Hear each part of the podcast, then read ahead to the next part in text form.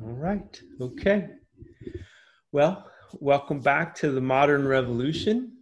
And uh, we have another guest that we feel is important. Um, and as is our habit here, you know, we're not interested in convincing you to listen to the guest. We're interested in you listening to the guest. And so uh, we think they're multifaceted. We think they're important. Uh, and but rather than convince you to, of that because of what they've done in the past, instead we encourage you just to listen. And in that listening, as we move towards the end of the podcast, we'll give you places to explore and get to know our guest um, better. Uh, but you know, this is a person doing good work in the world, and if that good work in the world resonates with you, we'll make it easy for you to find her in the show notes at themodernrevolution.com. And so uh, this morning we're talking to Kristal Denise Garcia, and thank you for making time uh, to talk to us. Thank you so much for having me. Honored. Yeah, thank you very much for saying that. We're um, interested to start with, you know, what problem in the world are you trying to solve, and and even before that, like if you were going to distill your you know work currently in the world, how would you describe it? Self love activism. That's it. All about self love activism. So, that to me is the most powerful form of activism. And it's the most, when out of place, can be the most dangerous thing mm. when lacking. So we, you know, we we have a series of online courses at the three minute uplift, and um, meditation is one of the courses that we have there. And the theme throughout our meditation courses is you can't give away what you don't have. And so mm-hmm. you're, um, as a self love activist, it sounds to me like your intention is to have people turn inward before they they turn outward. I mean, is that a fair paraphrase? Absolutely. Abs- absolutely, because it all begins with within. So I realized that how I was perceiving the world was how I was perceiving myself. Right. And so that had to, when I started to shift how I perceive myself, I mean, the world just looks like a completely different place. Mm. That's a famous kind of quote from Wayne Dyer, right? For, you know, if those of my audience who are familiar with him. And I turned 50 this month. And so sometimes I don't recognize whether my references are dated or not. But, you know, okay, so at least you know Wayne Dyer, right? So Wayne Dyer had that expression um, when you change the way you look at things, the things you look at uh, change. Um, mm-hmm. So that seems like that would be true about yourself as well.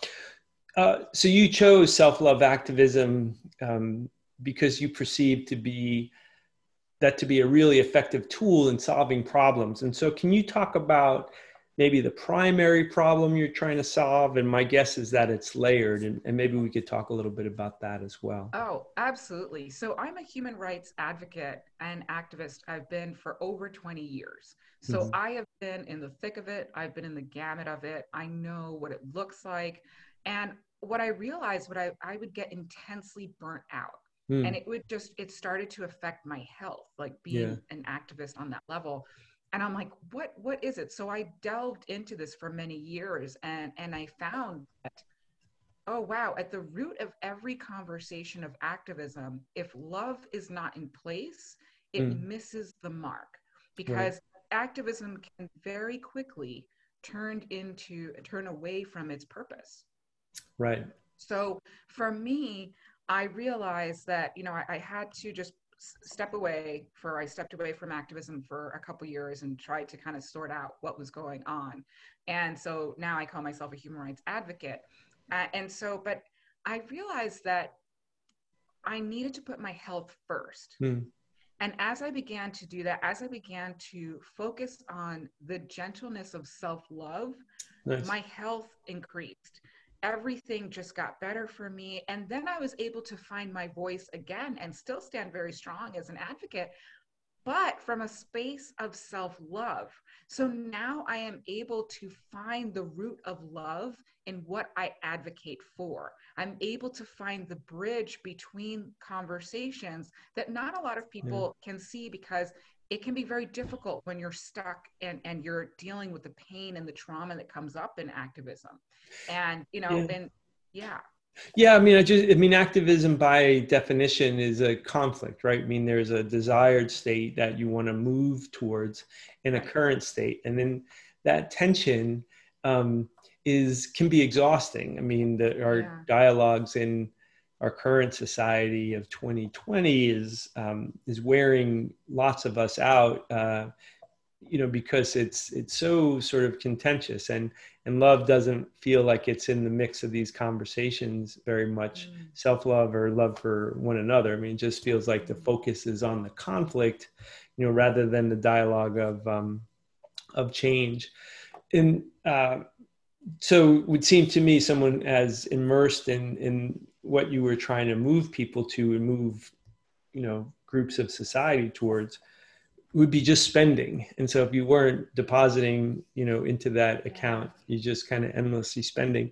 Can you talk to us a little bit about you know where you chose to to place your energy in terms of activism? It's it seems to me that you know your activism isn't the activism that everybody's aware of. So can you talk a little bit about that Sure, absolutely. So the important like conflict is good because it changes things up and it shifts things, but it's and and it's important however as you said without the basis without that that you know self-pointed basis it's just not sustainable mm-hmm. so for me moving into the self-love activism has been such a powerful experience because i still speak very powerfully and so and i still speak very passionately however i'm coming from a space where the root of it is i want everybody to know they are loved that's the root of everything I stand by, everything I stand up to, all the human rights conversation I'm having is I want everybody to know they're loved. And that's what that's where community comes in. That's where unity comes in. That's where listening comes in. And uh, yeah, I guess in, in part of like just a little bit of specifics about like the communities you were looking to address. You want you want to tell people a little bit about about that? Yeah, so absolutely. So I, I am a self love coach, transformational speaker, and dream facilitator. And so the clients that I aim towards are those who have suffered from and who have freed themselves from covert sex trafficking, which is incorrectly called sex work. And mm. so that's who I work with to like de- help detox and move towards a thriving, self-loving experience. And of course, that that conversation can is open to absolutely everybody yeah. but it's you know people who have become resigned people who you know and most people have unfortunately most people are living day to day just like okay this is all right you know and especially in the time of covid it can, things can mm-hmm. become and people can become frantic without recognizing that everything you need is right here within you yeah that um that the complexity in terms of um, the physical expression, you know, of love as as commerce in a sense. I mean, uh, is a is, in my sense of of that world, which I'm not familiar with, um, is a way to break uh, sort of its nourishing qualities in a certain sense. I mean, that's that's um, it.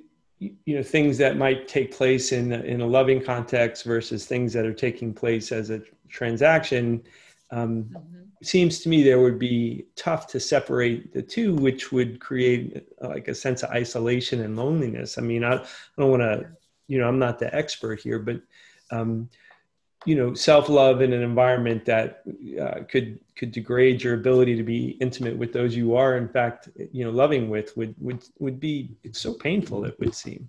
Yes, yeah, and at first it is. At first, self love can be very painful. I know for me it was. I it was mm-hmm. a very intense journey because I, you know, I I didn't I wasn't just yay I'm here and filled with yeah. self love.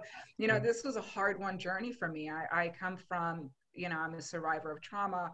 I am a survivor of the covert trafficking industry myself, or and so i i understand how deeply interwoven those things are and we live in a society who reinf- that reinforces these things mm. that celebrates this this type of trafficking and mm. incorrectly you know buys into the gaslighting oh this is empowerment there's nothing empowerment about someone being bought and sold yeah that's a lot yeah i mean in uh, society um you know giving these nods to this behavior as being okay. And then on some level it feels like it's an invisible problem. I mean as of late i've noticed you know more and more attention to the trafficking of um, you know I, I, think of it primarily as as girls but i mean and you know very young women but um, you know perhaps it's broader than that uh, and that you know that's just another layer of invisibility to, to me. Um, it seems to be that there's a, a, a, heightening awareness of it but it also feels as if um, if you ask an individual it's a problem out there away from me but not right. within you know my community. Certainly we're not doing that within my community uh, uh, yeah absolutely. And so and there's two forms i see it as two forms of, of sex trafficking. There's the overt that we know like people being kidnapped and then there's the covert people being lured. Yeah. and so pimping 101 is to leave the pimp feeling like they chose it and so while on one hand mm-hmm. people are starting to recognize the overt trafficking even though like you said they still pretend oh that doesn't happen in my town it's happening in america all over the place. It's probably happening in a family you might even know. You know and it's right there and and boys are equally as affected but we still have a blind spot with that. So I, i'm actually speaking with uh, men who are working who have come forward with the statistics and are showing that there's a, a lot of the boys who have been trafficked who are being muted and so yeah. and then so people will say oh I, I stand up to this but then they'll go to a strip club. Right right right right. Yeah i um i I have a, I have a coworker and in that coworker's work history before um, you know some of the things that that that we work on together had been a social worker dealing with you know very young girls being trafficked. And one of the things that was interesting for me to hear is the trafficked young person um, defending you know effectively their pimp. I mean mm-hmm. um, and th- how much damage was being done. And yet not only was the person uh, i think not self-aware enough to recognize the damage they were in fact sort of on the side of their of their of their abuser. It was uh, just a, seemed like a terrible well, that's, conflict. That's Stock, yeah that's stockholm syndrome and you know yeah. they're brainwashed to the point where they you know they have no choice but to to seek kindness in that and and so this is where society needs to be very conscientious because the shaming that's out in society towards those who have been trafficked mm-hmm. actually keeps those people closer in because and for me that was the effect as well you know knowing that i'd be shamed out in the world it drove me deeper into where i was yeah. being exploited because better the devil you know right right right right. Yeah.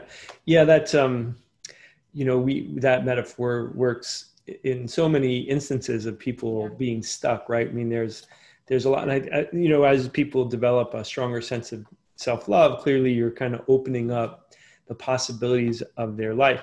This is a tough road you've you've chosen. This is this is uh, not an easy kind of community to address. Is kind of fraught with um, you know different dangers i would expect. Is this something um, this type of work and, and and surely the nature of you know trying to combat sex trafficking isn't something you would have i assume known about very early in your life. But was this type of work something that you kind of felt always on the, the road towards in some sort of deep internal way? Or was there an epiphany where you had like hey look I, this has to stop and in this moment i make my stand i'm moving in a different direction Yes, well, it was something that it, like I said, it was a, it was a long, hard journey to get here. But it was a couple years ago where you know I reached a point where you know I had started to talk about it and I got very attacked uh, for speaking up about the hmm. reality mm. that BDSM is abuse.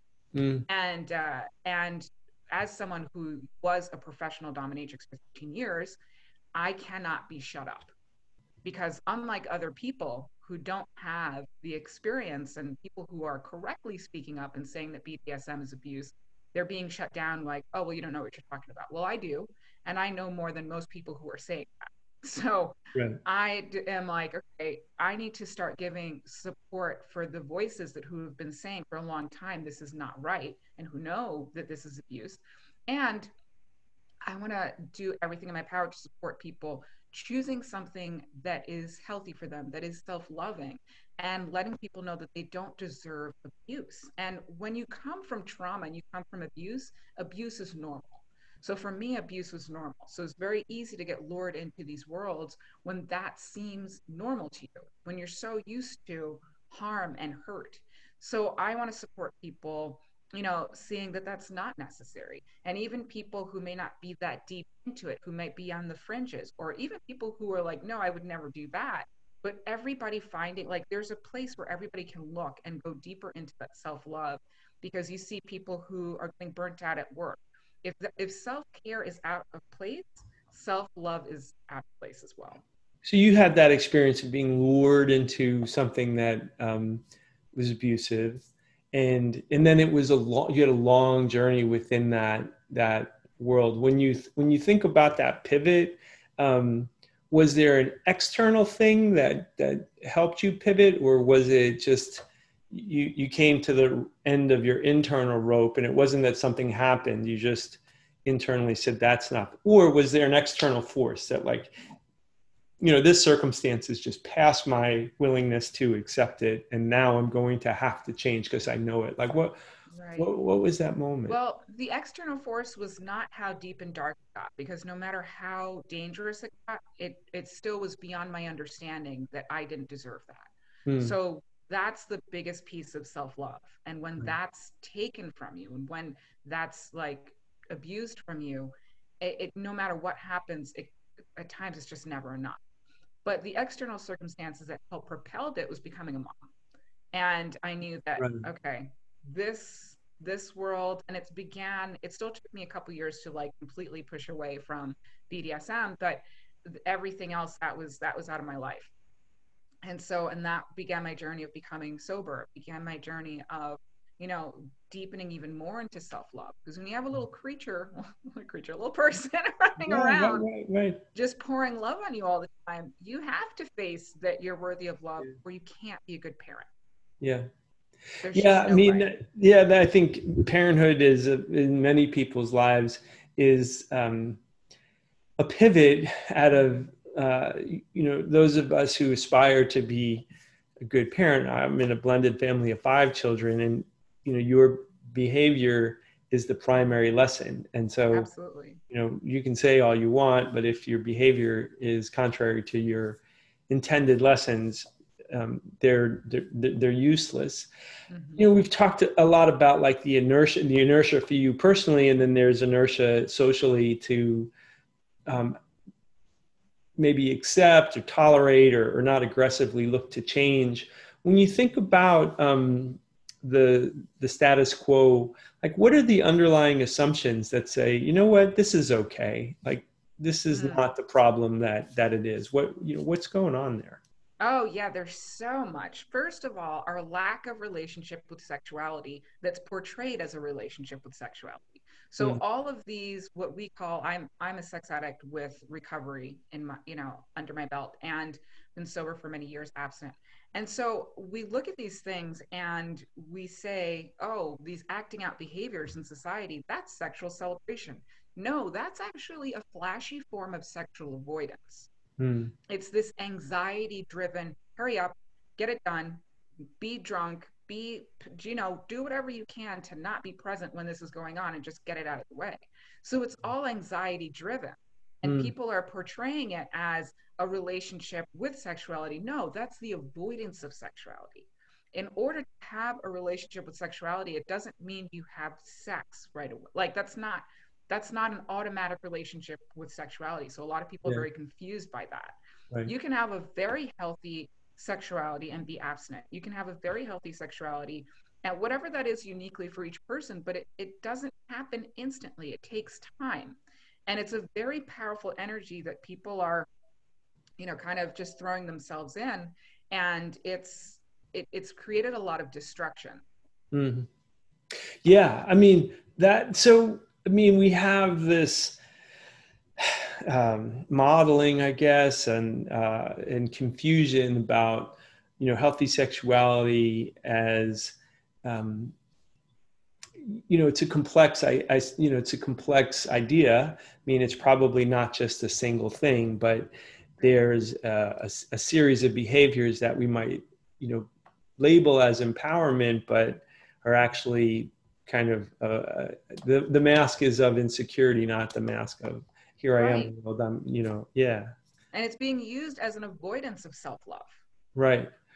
So you know why um, with all of this inertia that why, why, don't people see this as a more serious problem than it is? I mean what what what about this problem makes it you know even if people like yeah i you know what? That's sex trafficking and being lured into situations that you know are exploitive. I okay it's a problem but they don't rank it among the things that really need to be addressed. Why, why are people take it less seriously than it is Sure. Well, I think because, well, not even think, we have become so normalized and desensitized. Mm. You know, at this point, it's what's more violence, more violence, more gore, more like it, we've become, we've left the realm of the subtle and just gotten so used to, we see this stuff daily on TV. We see it everywhere, you know, yeah. so people become like, oh, this is okay and you know when i have the conversations of self-love people think it's like just a frilly conversation. They're like yeah okay self-love.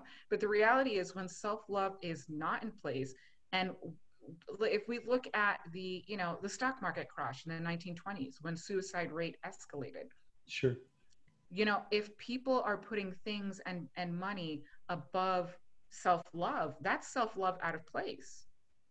And that can lead to suicide. It is yeah. deadly you know and the whole thing about people being like trafficked covertly and everything a lot of people don't understand the, they don't really understand the reality of it they've they've been so fed and so pornified you know we have a mm-hmm, society yeah. that takes porn as if that's normal right. that's that's perpetual rape so when people are used to seeing rape and and, and calling it entertainment of course they are you know so many are desensitized. Yeah yeah i mean i um i think about the coming of my coming of age as a as a young boy and access to you know never mind uh you know video images or all of that like that from a pure access perspective like those things were hard to you know if you you had to really you know have somebody facilitate that for you. And and so images you know even images magazines things that those were things that um, you know they were not a, uh, at least in the community that, that i was among the boys that, that you know i was around they were not uh, easily accessible. And then i think about being a boy in the current age and the you can put whatever parental controls you want on an individual phone in the collective phones among the boys. There there's not much that they can't go and find in the way of um, you know you know and i can't you know fault a 13 you know teenage boy or whatever for having curiosity and interest too. I mean i think that that um, that's a very difficult thing to say hey that's dangerous to stay away from when you're a teenage boy but i worry about like well if they're getting that much stimulation at that early an age do they look for continual escalation and then how, how do they you know as the people serving up that content mm-hmm. you know it seems like violence um, commingled with these sexual acts kind of lend lend itself to what you're talking about of of people oh, conflating rape with you know rape yeah. with uh, and the thing is they're not watching sex like they think. The curiosity there's nothing wrong with the curiosity itself. The issue is that it's being brought to porn and because it's been so normalized. So you know the conversations of anatomy and you know that those are important to be put into place yeah but they're they're being brought to these videos and being told it's sex and it's not and also right, porn has right. been shown statistically to to um, bring erectile dysfunction even at a young age oh, because of the constant desensitization mm-hmm. and all of that. And so that it affects them in a health wise as well. So, but the reality is they're watching people who have been who are being raped, who are being brutalized. There are those who you you never know the age of who that person is. Regardless of the age, nobody can consent to violence. And so the conversation of consent is also misused and misrepresented. Oh, they consented to be there. No one can consent to rape. No one can consent to violence. And you you know, it's yeah, it's it's it's horrifying. Yeah, I mean that it's a slippery slope. I mean, in a certain sense. I mean, you're talking about something that somebody who's watching images, and then this road that goes up to sex trafficking, and um, the desensitization that has occurred from that has made this an invisible problem to a certain extent. And so people like you are, are, are bringing it to our attention, which is important. So, um, I mean, the lessons of, of self-love are applicable universe, universally. And so people listening, you know, may have had some of these traumatic experiences, but on balance, I think the audience listening to the modern revolution you know may not be uh, that may not be the dominant portion of the audience but your message i think applies to all of us and could you talk about a small practical step that if someone was listening and said you know what i do need more self-love in my life what what would you tell them to do like what would be the first incremental non-threatening everybody can make this step absolutely i would say take at least five minutes to relax Mm. Relax. That is the biggest piece of self love. And we've been told as a society that that's a luxury. It's not, it's a necessity. It's a vital part of our health. We mm. understand how stress affects the body. We understand how our body can actually begin to break down. Yes. So take a like 5 minute self-love moment because when we take that time for ourselves, that is an action of self love, whether that be through meditation or just mm. sitting and being present with breath. Yeah, I mean, I, I we spend a lot of time at the, our online courses um, expressing that same thing because if you don't spend time with yourself, you um, you you know love and and intimate knowledge require time, and if yeah. you're not taking that time to focus inward, then how are you ever supposed to get to know yourself uh, in a deep way? And it's only through deep knowledge do I think you can have the sort of powerful love that you're talking about. When we um, when we turn to you, I mean, this is this is a long, complicated journey you've described. Um, when you think about maybe your crowning achievement or something that you would want to be associated with when someone thinks about you know Kristal Denise Garcia and they they you know want them to think of something they may not know you deeply but they want to know something important about you what's an accomplishment that you would have people learn about yeah so i love life i mm-hmm. celebrate my life i used to live my life suicidal and now i mm-hmm. wake up in the morning excited joyful. I, I'm for the first time in my life, I feel safe. Yeah. I only have healthy relationships in my life now. And life just keeps getting better, you know? So I just being able to live this way with such deep gratitude, aliveness, and authenticity and feel so free and loved in my own being, that's been a powerful accomplishment for me that you know for people who might be listening who are feeling trapped or for whatever reason or bad. I mean, when I listen to you talk about your best accomplishment or your greatest accomplishment, that arc of experience that goes from this is always how it's going to be. I feel bad right now and it's always going to be bad. And that arc moving from that to a life that sounds very joyous to me. And that I'm sure you have your fluctuations like all of us, but it sounds like, yeah. you know, the difference between weather and climate, like your climate is a climate of joy and happiness, and you may have weather of discontent or whatever. But um, yeah, that's an amazing, um, I think, invaluable yeah, I, accomplishment. Thank you. I thought this was a fantasy when I first saw. Like I used to watch people, and this is the value of living your life authentically and beautifully. Because I watched people mm-hmm. who lived their life in joy, and I'm like, that's amazing. I wish my life looked like that. I wish I could experience life like that. And just that wish is what brought me here. I still didn't believe it at the time. Yeah. I didn't even believe it. But Yeah, here I am. So um, let's say people wanted to learn more about you and and find out about you know how to connect with you, how to learn more about you, maybe even work with you. What, what's the best place to do that? Sure. So my website is Kristal Denise Garcia, which is K R I S T A L D E N I S E mm-hmm. G A R C I A dot com. You can also find me on Linktree that has all the links there. And yeah. I'm on YouTube at Open Hearts Unite. Okay. So Linktree at Open Hearts Unite as well. Open Hearts Unite is easy to spell and easy to remember. So uh, do that. And then the trick with Kristal is to remember it's a K and, yeah. um, and with a, you know, AL at the end. Well, thank you for taking time with us, Kristal. I mean, yes, um, thanks for having me. Yeah, it's important. Uh, the work you're doing, I'm grateful that you're doing it out there in the world. It's a heartbreak. I have four daughters, and um, you know, I mean, when you be, when I became a parent, although I became a parent to specific children, um, in some ways, I feel like I'm a parent to every child out there. Like when I see children, I have a different relationship with them that the children that aren't mine, you know, I have a different relationship in terms of how how I see them. Mm. And so, you know, in conclusion, you know, today's modern revolutionary, Kristal Denise Garcia is moving us forward. You know, like other people we've talked to, she's clear-eyed about our situation and brave enough to bring her thoughts and words to you know the arena of the public so let her inspire you to bring your ideas into the world. Don't keep them locked away because the modern revolution needs us all. Thanks again. Thank you so much.